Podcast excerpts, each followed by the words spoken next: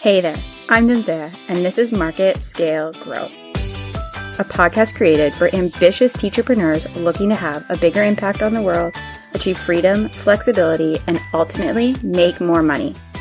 With weekly strategy sessions and inspiring stories from fellow teachers just like you, my goal here is to help you create a customized marketing strategy so you can grow your teacher business beyond your wildest dreams. Okay, so before we jump into the episode, I am super excited to share a brand new freebie with you. It's my targeting ideas for Facebook ads. If you've dabbled in Facebook ads or you've done them and you've tried them and you're just looking for some fresh inspiration for your audiences, this freebie is for you.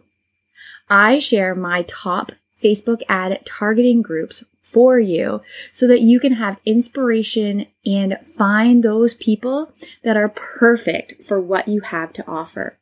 From warm audiences to cool lookalike audiences to cold interest based audiences, I cover all three in this freebie. Head to marketscalegrow.com forward slash audiences to grab your copy today.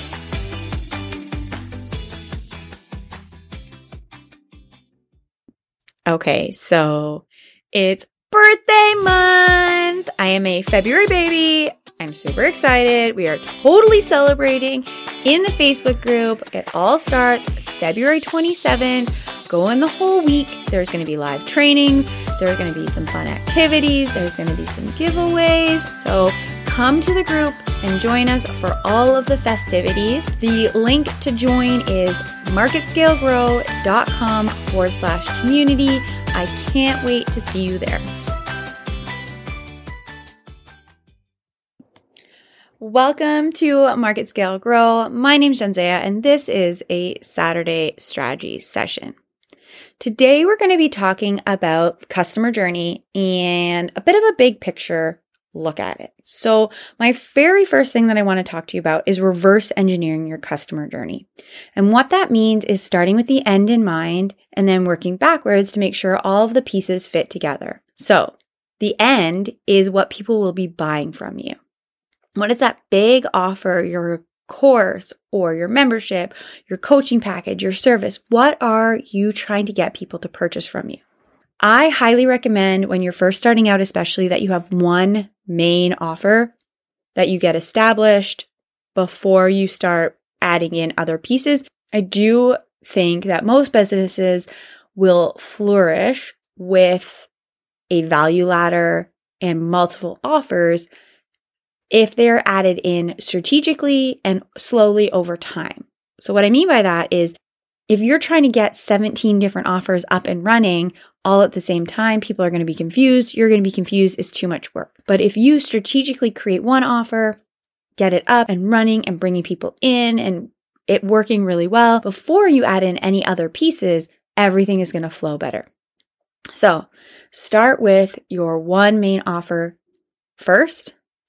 Decide what that is. Again, course, membership, coaching package, service and then build all the other pieces from there. The first thing you need to do after you've created your offer is to decide what the lead magnet is. How are you going to get people onto your email list who want to buy that thing? And that's important. Sure, you can just get a ton of people on your email list, but do they want to buy the thing you have to offer? Because let's be honest, if people aren't buying from you, you kind of just have a hobby. You need to be making money. You need to be generating sales. You need to be getting people into your program.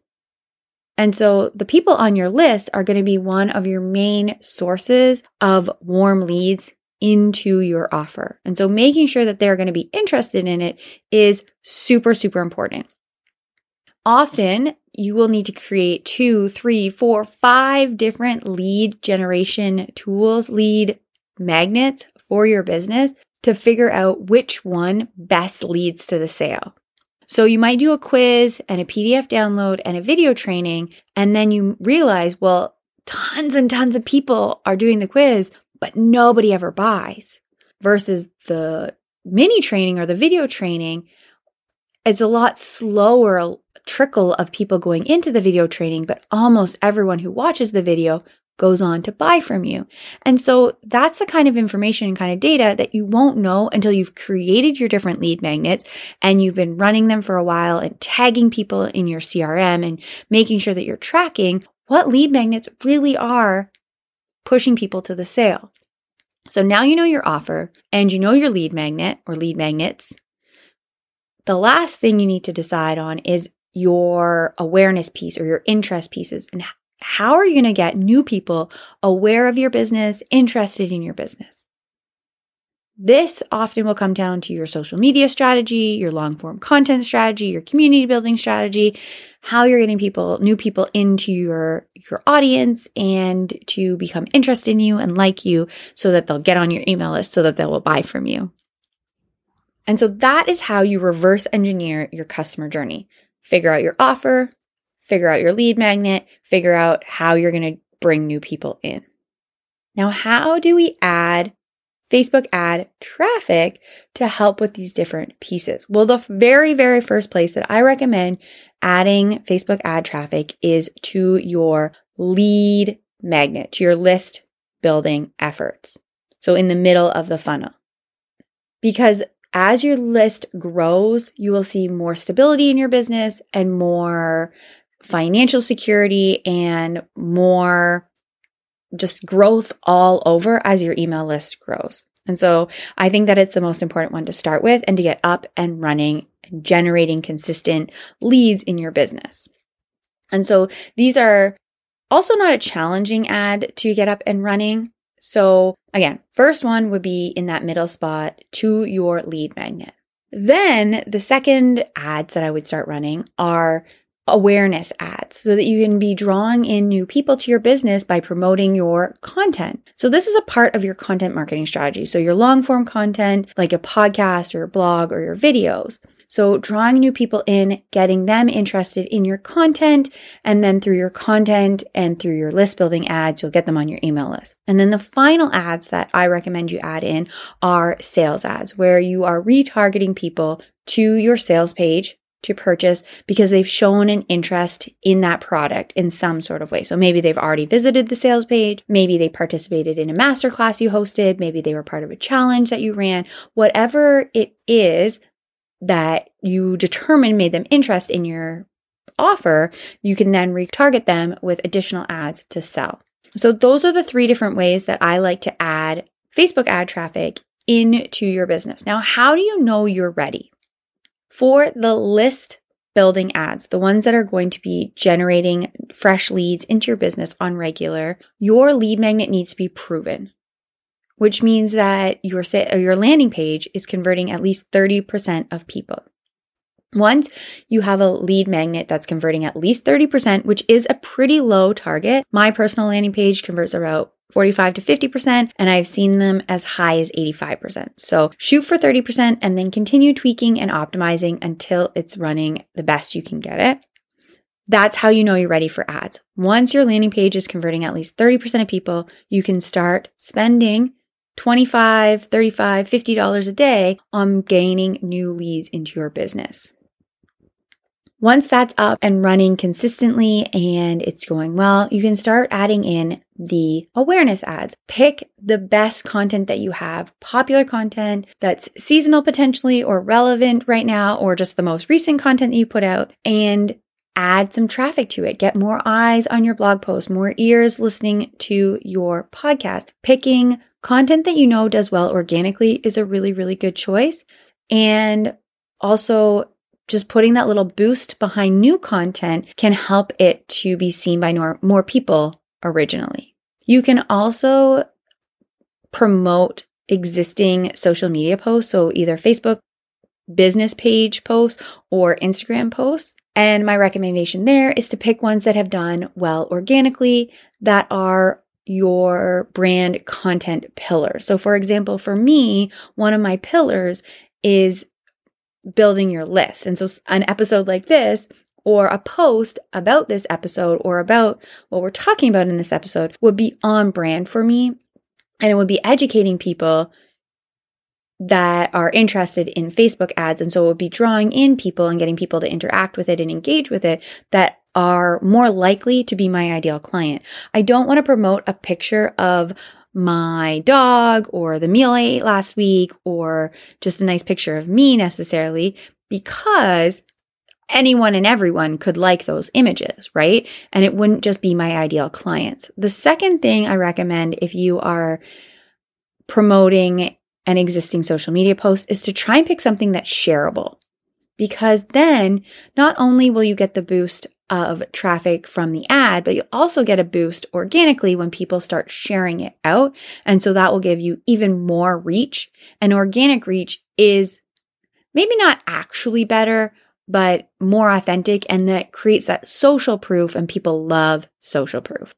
Okay. And then my last tips are about those final ads, the sales ads. Number one, use reach most likely the reach objective for retargeting campaigns, especially initially, because they are going to be really, really, really small audiences. And any other ad objective, Facebook may have just be, it may just be impossible for it to do its thing. You might be able to get away with a traffic ad. Again, it does depend on your audience size.